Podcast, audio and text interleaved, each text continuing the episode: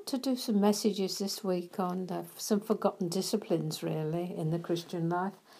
And you know, we'll go on being superficial if we keep ignoring the call to come away with Him and be silent and still before Him.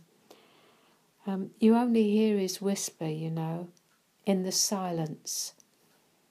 So, how is it for you when He calls you into absolute silence? Many people come here for an away day, a retreat day, but I hear uh, their music going because it seems to me that we cannot stand silence.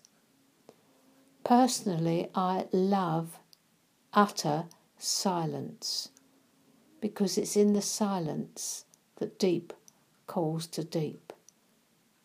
It is in that place of silence that you hear not only his heart, but yours.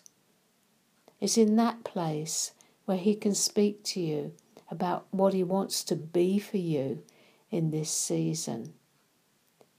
Don't neglect these disciplines, dearest. You will wither on the vine if you don't take time out to be with him whom you who loves your soul. He loves it. He loves you. He's saving you.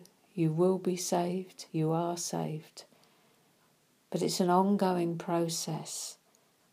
And so is the intimacy that He desires with you.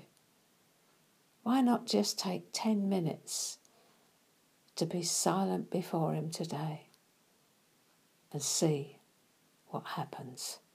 God bless you.